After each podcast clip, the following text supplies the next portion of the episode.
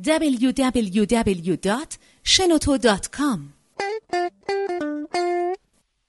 به نام خداوند عشق امید من پرویز درگی هستم معلم بازاریابی ایران. امروز می‌خوام راجع به کمالگرایی با انعطاف پذیری صحبت بکنم.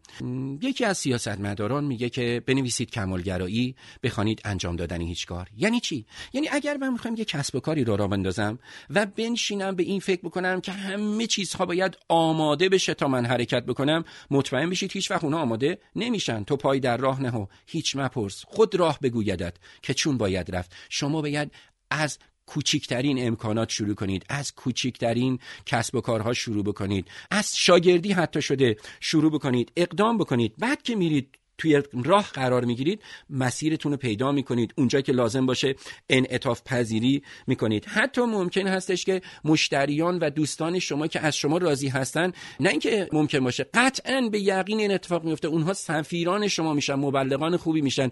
البته بعضی هم هستن که از موفقیت شما خوشحال نمیشن ولی اونها هم دوستان شما هستن. من یه مطلبی دارم در کتاب دلگفته ها دل های معلم بازاریابی نوشتم. دوستانی که دوست ما هستن ولی نمی‌دانن که دوست ما هستن رو دوست بداریم. کسانی که به شما حسادت می‌کنن و با حسادت هاشون در جاهای مختلف از شما بدگویی می‌کنن. ولی حقیقتش این هستش که مردم حس اونها رو می‌گیرن. مردم می‌دونن که اونها قبطه نمی‌خورن دارن حسادت می‌کنن. ولی در حقیقت با این رفتارشون دارن شما رو به دیگران معرفی می‌کنن.